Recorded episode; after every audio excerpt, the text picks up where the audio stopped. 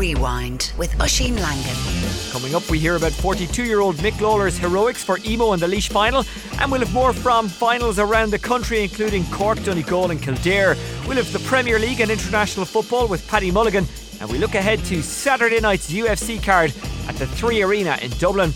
Also, today, that's Monday, it's been announced that Billy Walsh has left his position as Irish Amateur Boxing Association head coach. Walsh has confirmed a new role with USA Boxing. It's a massive blow to the sport in the country, and there's more available on that story on newstalk.com forward slash sport. And if you're listening to this on Monday, uh, you'll hear more tonight from 7 on Off the Ball. It's rugby first for us, though. Today we examine Ireland's World Cup quarter final defeat to Argentina with the help of Joe Schmidt, Rory Best, Jamie Heaslip, and off the ball's Nathan Murphy, who was at the Millennium Stadium.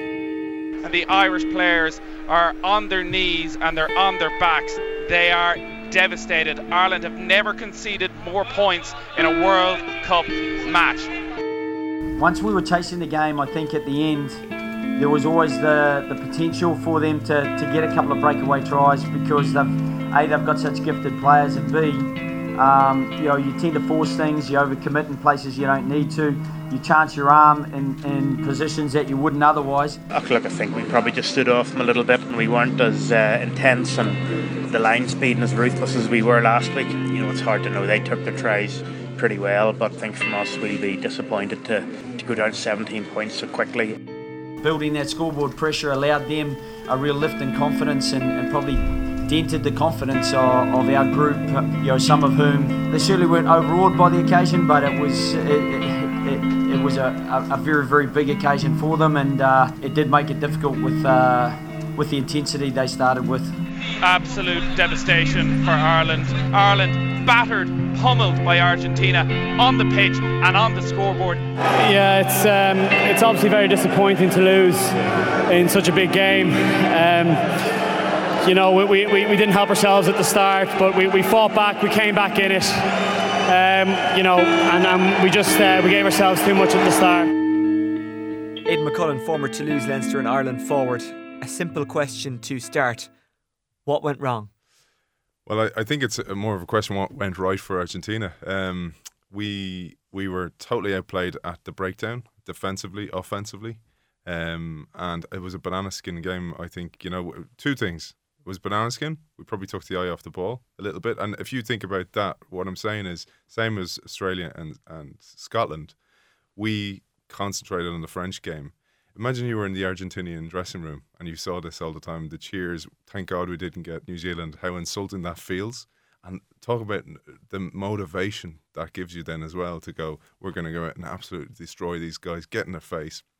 Every single impact was won by by the Argentinians. I don't actually remember uh, Ireland being dominated that much and bullied at the breakdown as much as they were, at, at, and not just the breakdown, but the tackle, every single part. So that that had a huge bearing. And then the second part was we talked about this Oisin before the World Cup that Ireland had a spine that was so essential to be intact, and that that was totally taken away. So exact players we talked about: O'Brien, O'Connell, and Sexton. Those guys missing meant that Ireland had to recover, and the game was built around the spine. So when those guys are gone, you have to react in a reactive in a reactive way, and um, you have to you have to play differently. And Ireland had trained to play a certain way, and then they had to play on the fly a different way, and it's very difficult to do that.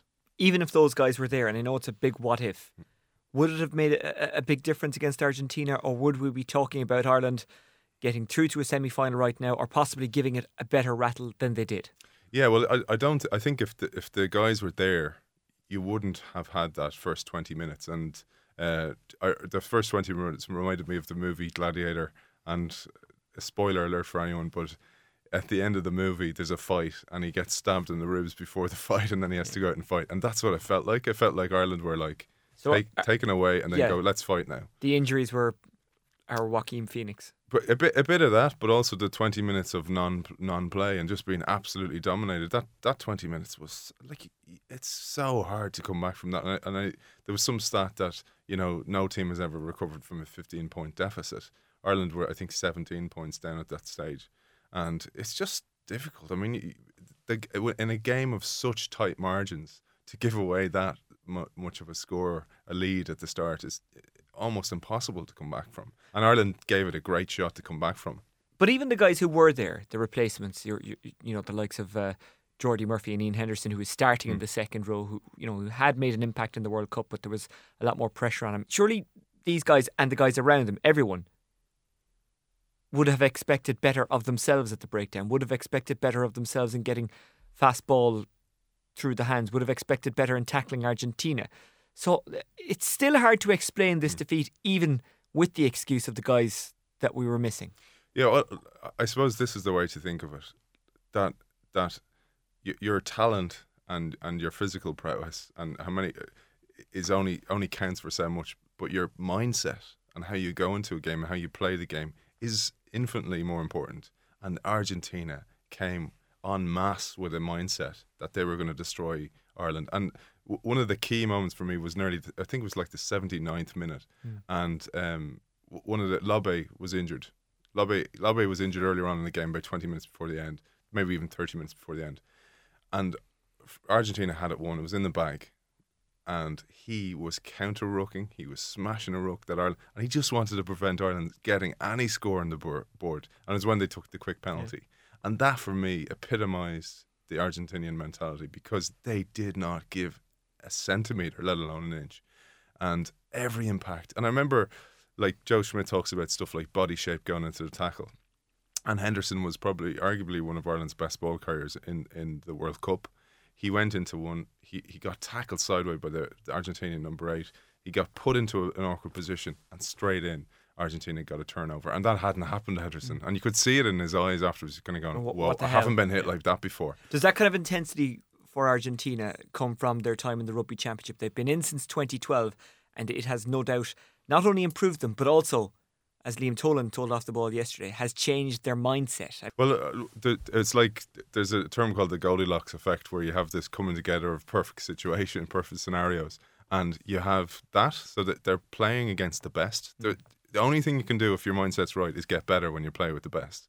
And then they have these players like Imhoff. And Imhoff, you know, we've talked about Imhoff before, Oisín, in the French league. He is one of the unseen talents, under-discovered talents. He was immense yesterday and the interplay. I remember the offload f- from Lobbe to to Imhoff for this try, just yeah. fantastic stuff. And they're going for that soft shoulder all the time, but they also have the time to. And Ireland didn't have the time because Argentina took the space all the time, intensively, and. That, that's the thing. Like you know, we saw Henshaw as well. Like he wasn't used to having that little time on the ball. The players weren't used to having that little time on the ball. And uh, in contrast, Argentinians seemed to have an age on the ball and that was just the way they came en masse and throughout the entire team. And they were lucky, yes, a couple of times not to get yellow cards, and they did get yellow carded.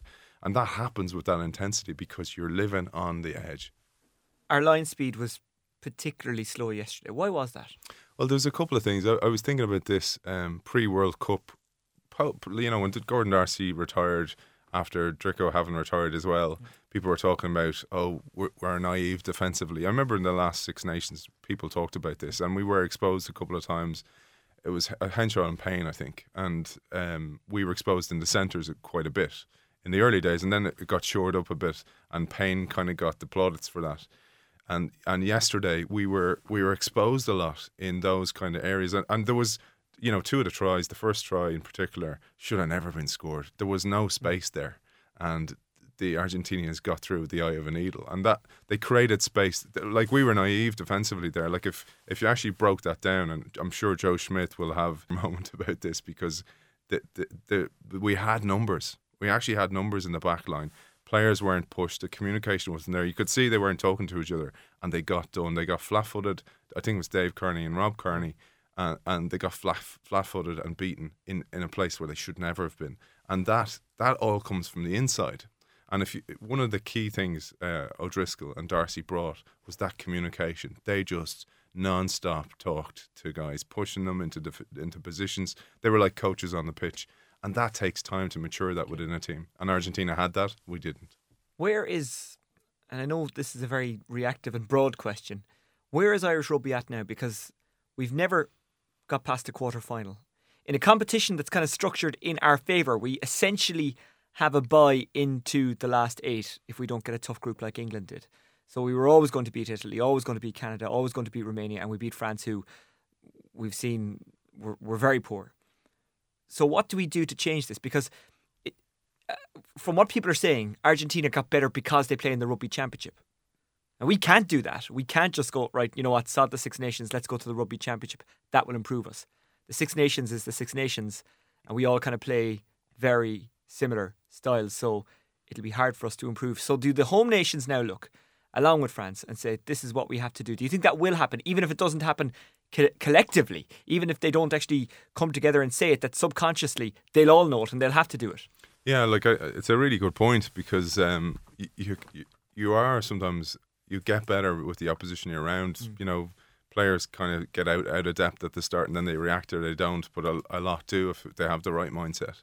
And we need to be in steeper competitions, harder competitions, and we've won a lot. Ireland, Ireland's in a great place, and you have to. But in different style competitions, maybe because the Six Nations is intense, but the style is very different. Exactly, and and I, I remember even back when uh, when rugby went professional, it was the Super Twelve. It was called in, in the Southern Hemisphere, and we all looked on it, it with awe. And and you know there was a, there was an absence of defence, but it was all about attack, and um, it was a totally different type of of play than than we played in Europe, and that it took a long time to get near that, and mm. and you know we we were always behind. Like we're we're behind definitely in Europe compared to the to the southern hemisphere, and we will have victories. Of course, we will have famous victories where you know the opposition don't turn up, etc. But they were always, and it takes a long time to close that gap, and. One of the best ways to close the gap is consistently play against the best, and we we unfortunately we don't. It's getting better now, and, and South Africa and New Zealand will say, European clubs with their big budgets are taking all our players, and that's stripping the talent back there. But they keep replacing that talent. It's like a conveyor belt of yeah. talent. Um, and there's another thing. I, I like an, uh, this will be controversial enough thought, but it dawned on me during the the World Cup and New Zealand's kind of mindset is that so many of those players are are everyman. You know that they they're not just from the private schools. They're they're actually guys from the country, farmers, etc. Yeah. And that brings a certain grit. Um, you know, they don't have certain luxuries or you know they're not mollycoddled in any way. And I'm not they're hungry. I'm, there's there's a different type of hunger. Syndrome. Different, yeah. There's a different type of Rocky gets mindset. rich in Rocky Three at the start. He's not the same fighter. He goes back to his roots. He comes back to being Rocky. I know it's it's it seems ridiculous, but it's, it's, it's not. You know. It's not. It's not. There's a, a, huge part of that to play, and, and you can see it in those in, in the New Zealanders. Um, there's a grit and a kind of determination that's there that that's that it can be the edge, and it might be one percent of the difference, but yeah. that can make all the difference. Um, Italy must look at Argentina and say, how did we not improve when we went into a big competition? And they've been in the Six Nations a lot longer than Argentina have been in the Rugby Championship. Yeah, look, I, I think it's about um, you know, and again, it's it's a, it's a debatable one. Is your your population, your rugby playing population, yeah. and um, a, a, lot of the Italian, there just doesn't seem to be a massive amount of yeah. great Italian players, and um, you know, it, it's a, it's. I don't know what status rugby is in, in, in Italy, but it's it's just not there. That kind of like I, I remember here. Here's a difference, right? I remember the French teams, the French clubs have scouts consistently in Argentina. So they're watching all the clubs and they're taking the best players, bringing them over, starting them off on very low wages, and getting them in on five year contracts. And actually, the, the, the, UK clubs have started doing this as well. So they actually see it as a money generator, and then they'll sell them on eventually in a few years, kind of like soccer. Yeah. Um, but that doesn't happen in, in Italy mm. because there's not that kind of there's not not that much players coming yeah. through the, the, system like that. So that's a huge point. It's it's all you know. Your grassroots has a massive uh, a massive part to play. And in fairness the IRFU, they are starting to to to, and they have for a long time looked to the youth game to, to expand into into GAA players to try and yeah. get more players from that from those systems to think about rugby. Just before I let you go, there will be a Southern Hemisphere winner, as there was in 07, as there was in 11, as there will be in 2015. Who do you think it will be and why?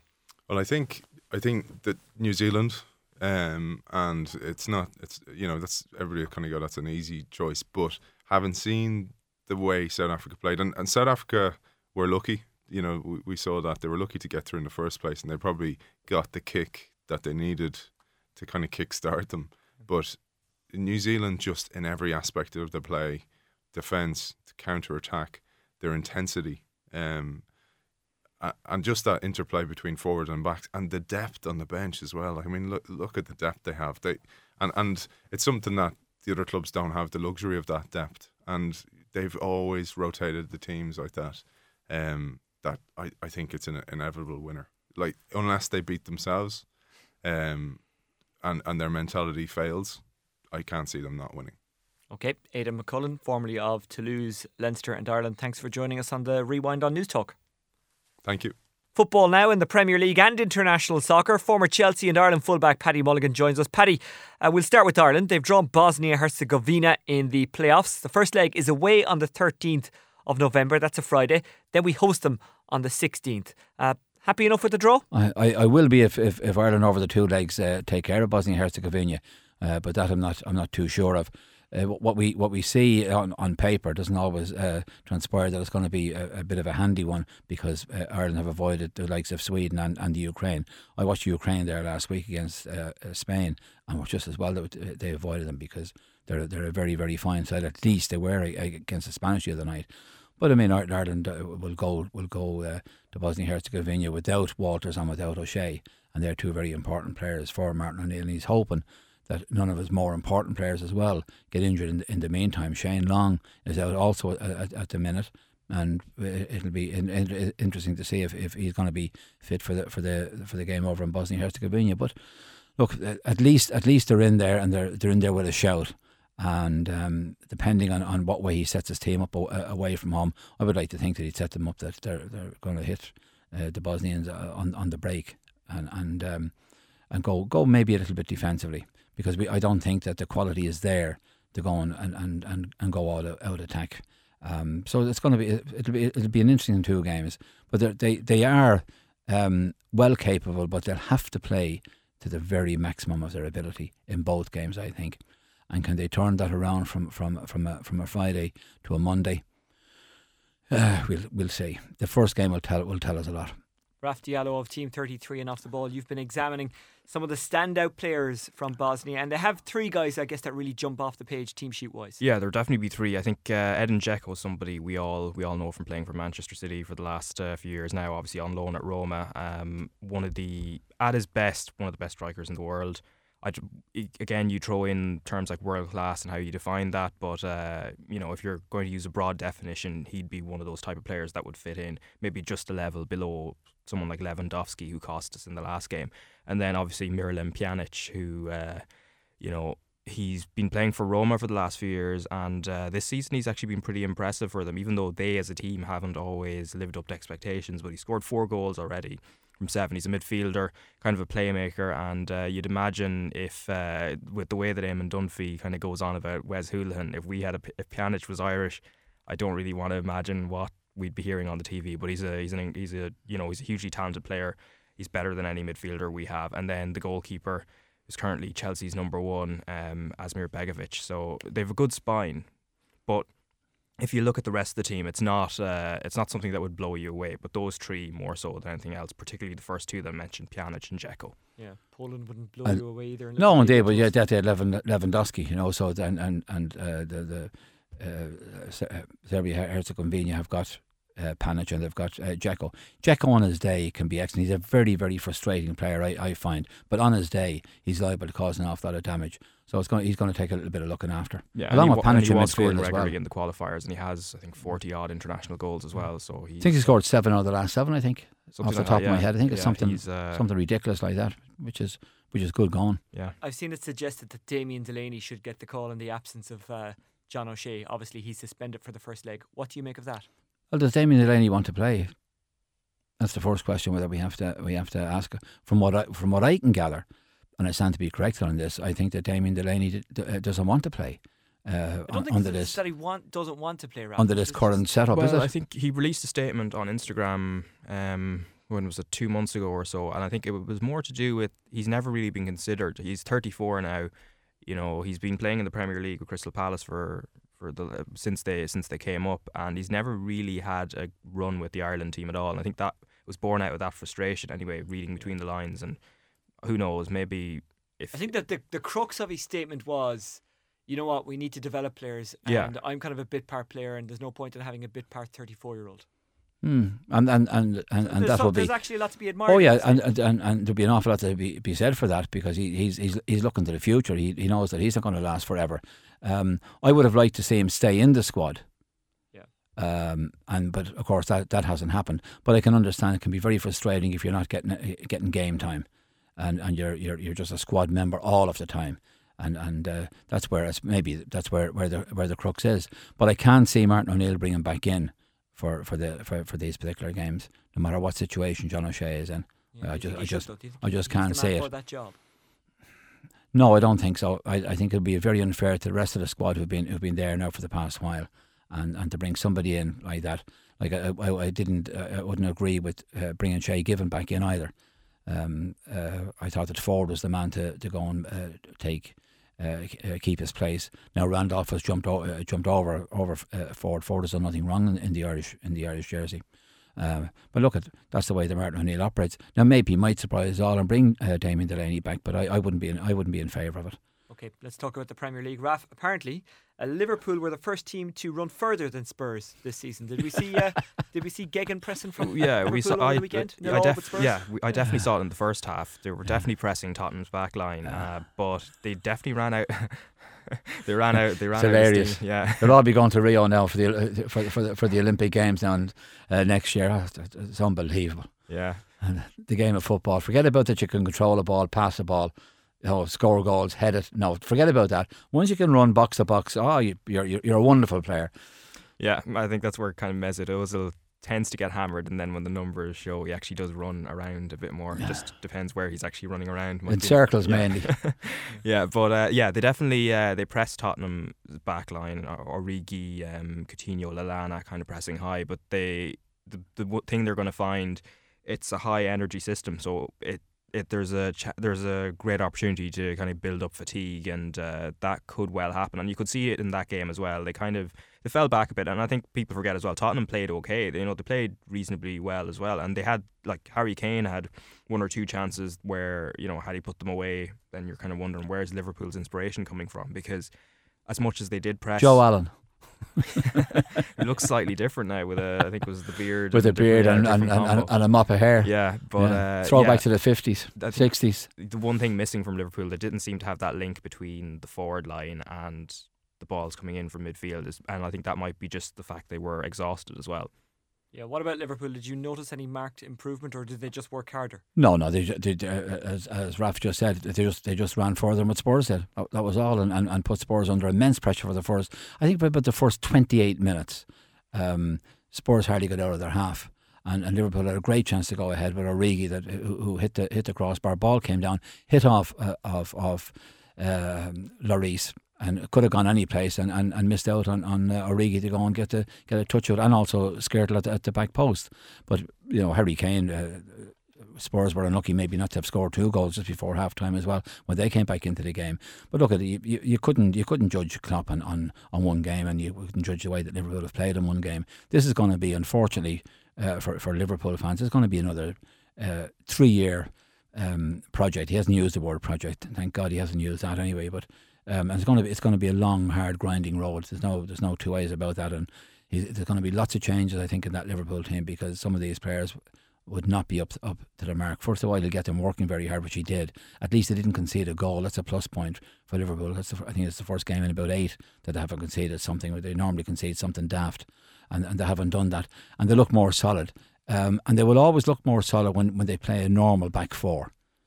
Uh, it's when Liverpool start playing uh, uh, three at the back, and and and with, with Brendan Rodgers, and now they want to be all courageous and adventurous and, and stupidly adventurous on occasions. So that's that's when they were getting themselves in, into problems. But they looked they looked a lot more solid. And Mignolet took off one or two half decent saves, but he is a, he, Mignolet is a good shot stopper. Where he lets himself down is on on the crosses. That's where he, he's, he's flapping all over the place. But as regards shot stopping, excellent. Took off one one smashing save in the first half to tip around the the, the right hand uh, right hand Yeah. post.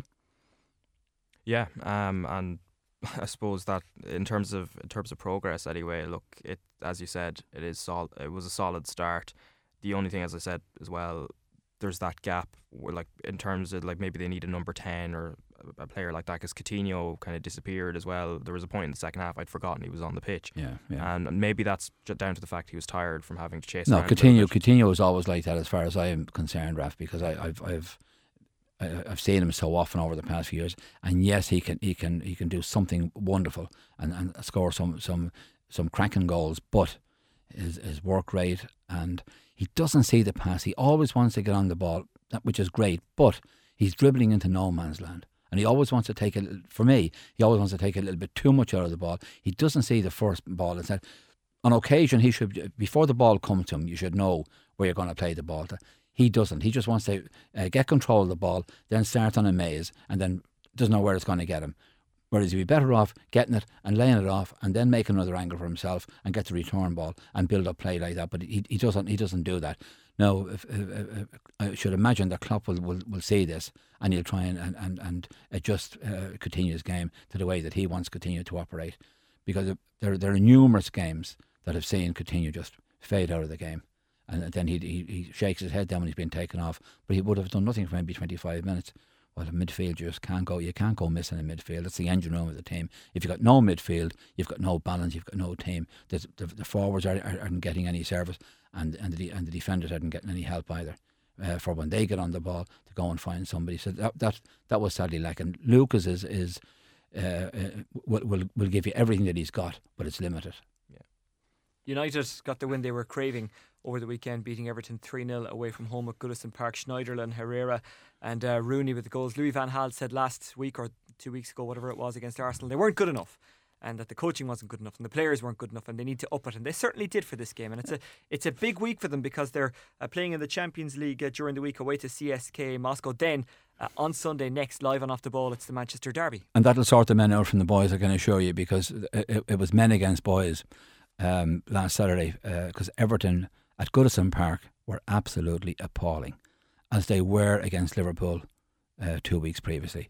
Um, they brought nothing uh, to the game, which which I was I was I was amazed at, because normally at Goodison Park they're flying, and especially against Man United, they've had some half decent results against United. Remember a few years back uh, when Ferguson was the man, I think they beat them three one Everton, and it was a magnificent night. And two seasons ago on a Monday night, first game of the season, they beat them one nothing uh, at Goodison. Fellaini, I think, got the goal, and and uh, they, they they were outstanding, but nothing. I mean, their their their work ethic last last Saturday was absolutely dreadful.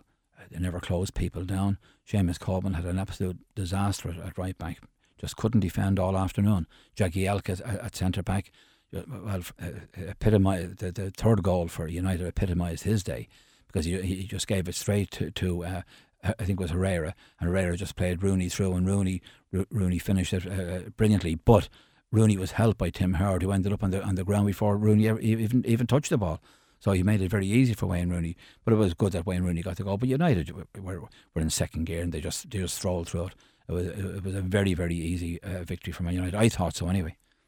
Speaking of Rooney, though, it was just interesting. He wasn't exactly dropping back that often. There were the amount of times he actually ran in behind the defence, and I think that must probably be the way to go, particularly if he's playing in that lone striker role. Yeah, there was a time when Rooney would be all over the pitch, you know, and he'd still he still make it up to to to uh, the, the striking role. But that day, I think, is, is gone and has been gone for a few years. That he does he doesn't close people down the way that he used to close when, when when United didn't have the ball. He's not doing any of that. So maybe he's getting maybe he's a little bit more sensible. I just think that he's still not hitting anything like the form that that that uh, that made him such such a such a smashing player to go and watch. And certainly in the past three seasons at United, I don't think that Rooney has been as good as as what people ma- ma- make make him out to be. Um, yeah, yes, yes, he is a very fine player, but he he needs to be playing at the peak of his powers, and he hasn't he hasn't been doing that, and he needs to be getting back and closing people down because he's still only a young man. I know he's played a lot of football. He's he's he's in the Premiership what uh, since he was 16 years of age, so that's that's 13 years that he's been playing it, and that is a long, long time. Um, and he's been messed about a bit at Man United, playing wide in the left, playing wide in the right, and and uh, playing back in midfield and going all over the place. But he, he's he's a natural for, for, for, for sorting out positions for himself. So I'd, if I were Van Gaal, I'd just let him let him go and do his own stuff, and, and, and then because he will he will have a, he has an eye for goal, and he, he will get he will get your goals. It's his general play that, that I'm concerned about.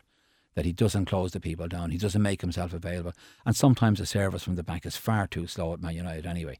Everything is everything is back and square, and uh, he makes a run, and then he has to readjust and make another run. Uh, and then he goes and makes another run, and the ball still hasn't arrived to him. You know, strikers like him, they need the ball quickly, and and and midfielders and defenders should know, get it in there to him and let him hold it up and bring people into play. Now, we've talked about the Champions League and United having a big game this week. Arsenal have a massive game. They're at home to Bayern Munich, and as if we haven't seen enough of Robert Lewandowski, he'll be starting for them. He's already scored 12 uh, in the Bundesliga this uh, this season. They're they're not seven points uh, ahead of Borussia Dortmund there in first after nine games. So Bayern Munich very much in form. Oh, very much so. And they're, they're I mean, they're, they're they're a smashing team, and I would expect that Arsenal will have it all to do tom- uh, uh, tomorrow night. Um, I can't see Arsenal winning, but with Bayern Munich these days, they always give you a little bit of a chance uh, to get back in there. And depending again, unfortunately, we keep saying this about Arsenal, depending which Arsenal show up. If Arsenal, the Arsenal that, that, that blitzed United in the first 10, 15 minutes uh, a few weeks ago at the Emirates, if they show up, well, then Bayern are in for a, for a, for a hectic night. But if if the Arsenal that, that showed up at Watford last last uh, Saturday in, in the first half, if that's the, if that's the Arsenal that we're going to look at, well then Bayern m- might not be too concerned. Um, but seeing as Arsenal um, have got to go and win this match, you'd nearly take them just to, to get themselves out out, out, of, out, out of a out, out of a bit of a mess.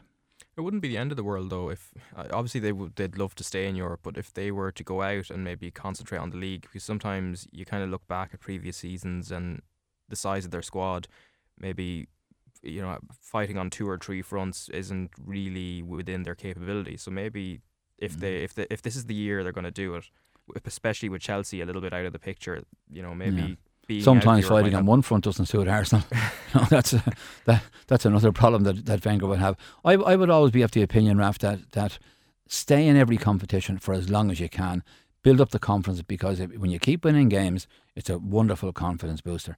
And also, you're training less. You're playing more games, and that's what really players uh, really like to do. Go and play the games. Forget about the training. You've done all your hard graft in, in, in, in July, which are pre-season. So that, that should set you up for the season, and, and then go from there.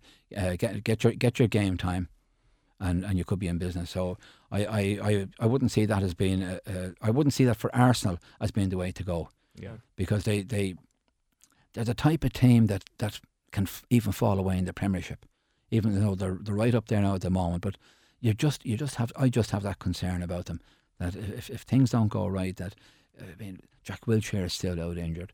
Um, Ramsey, for all his talent, sometimes can be a bit of a waste. Ozil as well. Um, and you just you, you just don't know when these fellas are, are, are going to uh, uh, blow really cold, and then Arsenal are all over the place. Even even Cazorla on occasions is, is a magnificent player as well. Um, when when when he's when when he's doing it, but when when he, when he starts getting lazy and thinks that oh no this is easy for us, that's when they that's when they start causing problems for themselves. And again at the back, they're still not the greatest either. Okay, Paddy Mulligan and Raf Diallo, thanks for joining us on the Rewind here on News Talk. Thank you. Thank you very much. GAA now and several county finals were played across the country uh, over the weekend. After losing two finals in a row, Sarsfields are finally the Kildare champions again, following a 17 points to 112 win over Athy. Ray Cahill scoring nine points for the Sash, who survived having a man sent off. After the game, captain Sean Campbell spoke to KFM's Cian Mead about their late rally to claim victory. Even 10 minutes ago, I looked up and I was like, oh, Jesus, not another year of this. But the lads, in fairness, it shows the heart that's in the team. Like, there, there's some bunch of lads, and I couldn't be proud to be captain of a team like this. Like, they, they keep digging in and digging in, and they, they just proved the doubters wrong the whole time. You know, they're getting doubted all year. Just proved them wrong, and I couldn't be happy, like myself as captain, but I'm happy for them boys. They just deserve every bit of it. But you did your captain's part as well because you went up and scored a point to, to, to bring you in there again. Yeah, what's rare is wonderful, I suppose, ain't it? Um, yeah, well, that's it. Like, I just got a bit of space in front of me, and sure, I got used to playing the powers now, to be honest with you, but it's supposed to be in a high since I've done it. we weren't really playing to our, to our potential during the half, and like, we just went in and we knew it. Like, we were letting ourselves down, and we just, we just knew that we had to pick up the game, like, because we've been in that situation too many times before, like, where county finals just slip by us. So maybe that, if we were taking the bright side out of the last two county finals, maybe that is what kind of inspired us. We knew what it's like and we knew how to get there in the end. So well, that was basically it that happened at half time. It was a tough game, a lot of niggles in it, uh, a lot of argy bargy at times, and one sending off. That's it. Like it happens. That's that's the county final. Like the, the the heat of the moment gets to some lads, and that's it. Like, and it was, it was, it was an alright game. It was a fair game though. Like, it, maybe one dirty slap in it, but sure, that happens. That's it. There might be a bit of a celebration tonight. Jeez, right to it. There'll be pints drink everywhere. Don't worry about that. And Sarsfields will meet Palatine of Carlow or Portlaoise or Emo in the provincial championship. Emo and Portlaoise will meet again next Saturday in the Laois final after a 15 points to 2 9 draw in Portlaoise. But what about Emo's forward Mick Lawler at the age of 42 scoring two goals? We'll hear from his manager Pat Ryan in just a moment. But first, the description of Lawler's goal, well, one of them anyway, with Midlands 103 commentator Jack Nolan. Three minutes into the second half, and Mickey Lawler goes. What a brilliant ball inside. What a finish to the back of the net. Mickey Lawler paying his way. And uh, we went ahead and uh, what about Mick Lawler, you know? Oh, just had to go uh, your counterpart, Malachy McNulty. He just talking about Mick Lawler. What a footballer he says. I suppose, in fairness, like Mick Lawler has probably been uh, one of the finest footballers ever um, played football in, in a Moore Park and represented Laois. More the brain and his passion and desire to play football still is evident in what he did today. It's mirrored out there in his whole performance today was his He but he didn't have to run. He didn't have to go look for it. Just to use the brain to let the ball come to him. That's it. You know, it just goes to show you, like, um, bra- brains is a wonderful thing, and Mick has them in abundance. What's, what's support there from him? That's support, and it bring that, that brings everything, everything here. You know what I mean? And at the end of the day, when you get a rural club like Emo, who have unreal desire to play in the top flight, and you take the financial burden that they have bringing players to and from England, to and from Australia, trying and trying just to make sure that uh, Emo's catered for in every possible manner, and then to come this year all the way to a county final and bring probably one of the finest teams ever to come out of Laois to a draw match.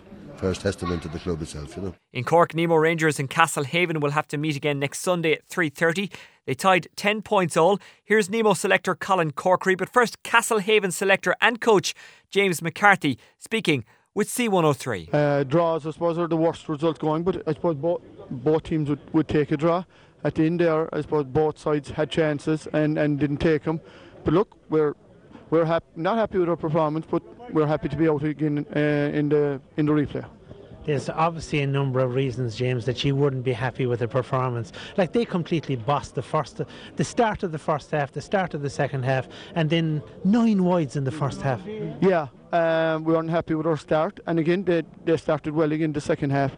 Uh, lost our composure a bit. I, I suppose we were doing things that we usually wouldn't do, but look, that, that's that's credit to Nemo, and that's why they're one of the best teams in Ireland. You know, but I suppose we'll take the draw. You know, either side could have had a chance at the end there, and, and they could have won it with a goal chance above. So, you know, we're happy enough with the draw. They kicked it a lot uh, wides in the first half, and I, I say if they kicked a few of them, we might have been in trouble a bit. But um, you know, hanging in there, seven-five down at half time. Um, we knew we were kind of in the game, kind of try to get a good start the second half, which we did and obviously trying to maintain it. Um, a lot of tired bodies out there towards the end, but um, you know, again, you know, in fairness to the lads, they, they stuck at it, you know. In Roscommon, Clann na nGael overcame Patrick Pearse's 1 9 to 11 points. Newcastle West beat Dromcollogher Broadford in the Limerick final, and Scottstown beat Monaghan Harps in their final. Clonmel Commercials are tip champions following a 112 to 3 5 win over Moyle Rovers, and Naomh Conaill overcame St Eunan's in the Donegal final, 11 points to 10. A third title for Naomh Conaill, despite the fact that 17 year old sub Owen McGettigan was sent off nearly as soon as he was sent on. Captain and man of the match Leo McLoone scored a point in that game. Afterwards, he spoke to Highland Radio. Words can't describe me, the feeling we have here now. It's unbelievable. Yeah, and a strange, strange kind of a game. Uh, really cat and mouse in the first half, wasn't it? Ah, uh, it was. It was point for point in the first half, you know, and it was really tight. And we knew at half time we were facing an uphill battle, you know, and thankfully the boys, especially the subs that came on today, just showed the true grit we had here and held on with 14 men. Yeah, well, you know, you said the second half you were hoping for things to go well for you. At, at the start, they didn't go all that well for you. Owen McGettigan just on, sent off. Then you had a goal disallowed. Yeah, it's true. It was bad luck there in Perone, you know, but thankfully the boys all rode in and, and we won it, you know, and it, it made it easier for him. We're just, uh, no, it was just one of those days, a bit of bad luck. But you know, if you keep ploughing on through, hey, th- you'll get the luck. And thankfully, we ploughed on and showed them a true spirit that we had, and as a very good St Eunan's team. It, and it had to be hard to lift yourselves after that, after home been sent off, down to four team in against St Eunan's, especially the way they were playing. And as I said, then to to see to lose the goal. Yeah, well, that's it. I suppose it.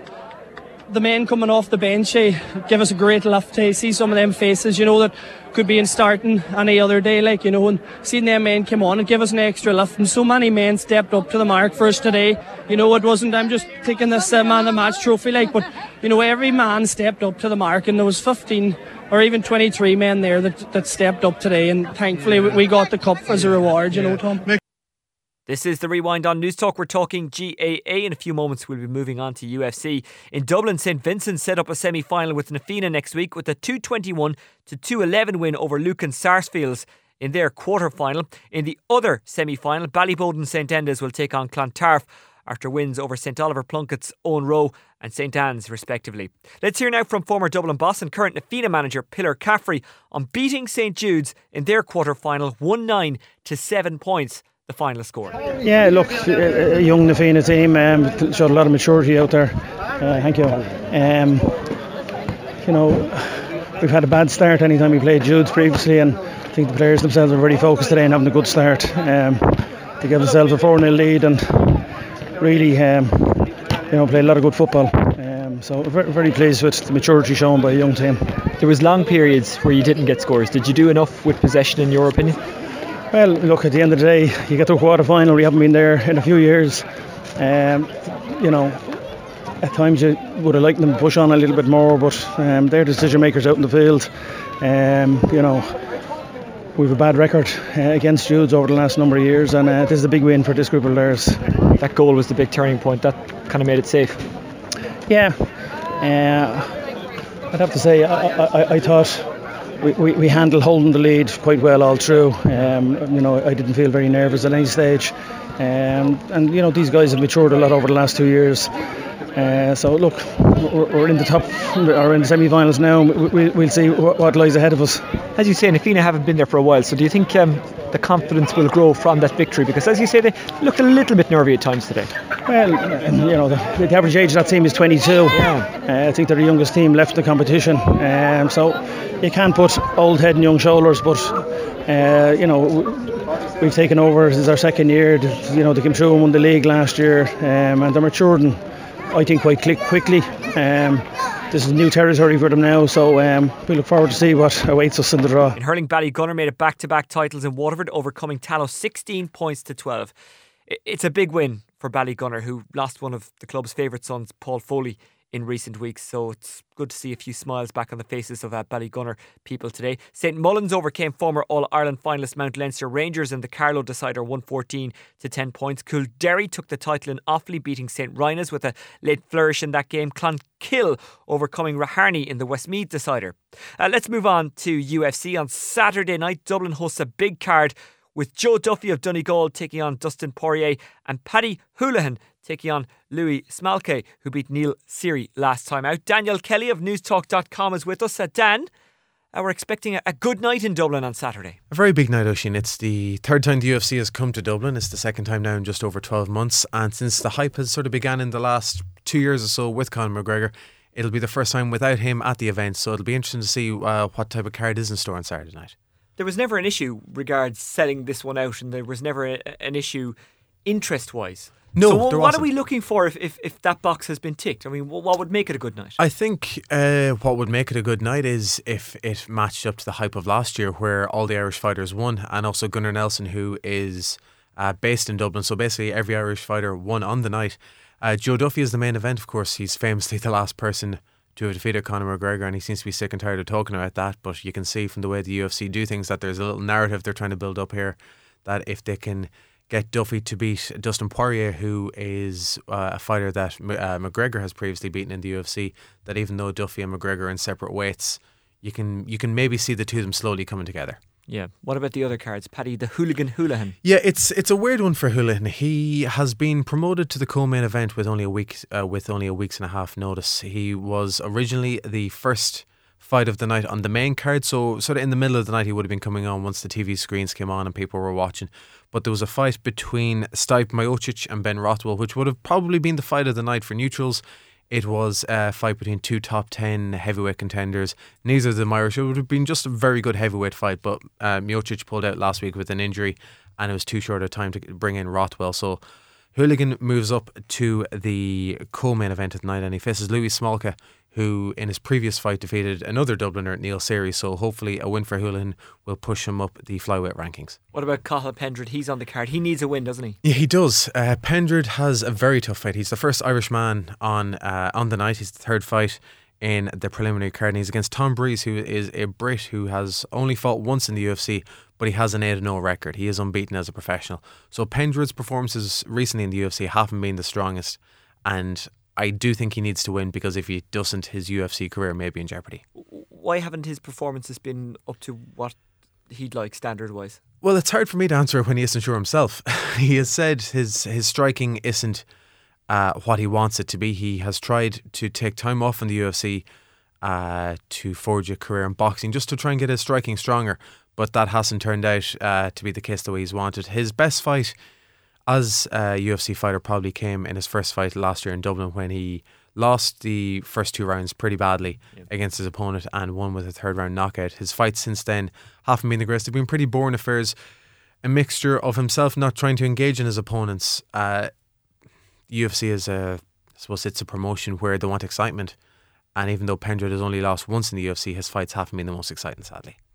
But he has had time to change that. He seems to have gone quiet since his last fight. He has. So in a way, we don't really know what to expect from him. But when you see him against an unbeaten fighter, Breese, a lot of the Irish fans won't know what to expect from Breese. But with the home fans, hopefully Pendred will be able to do it. But he is against an unbeaten fighter, and it doesn't matter who uh, who Breese has fought in the past.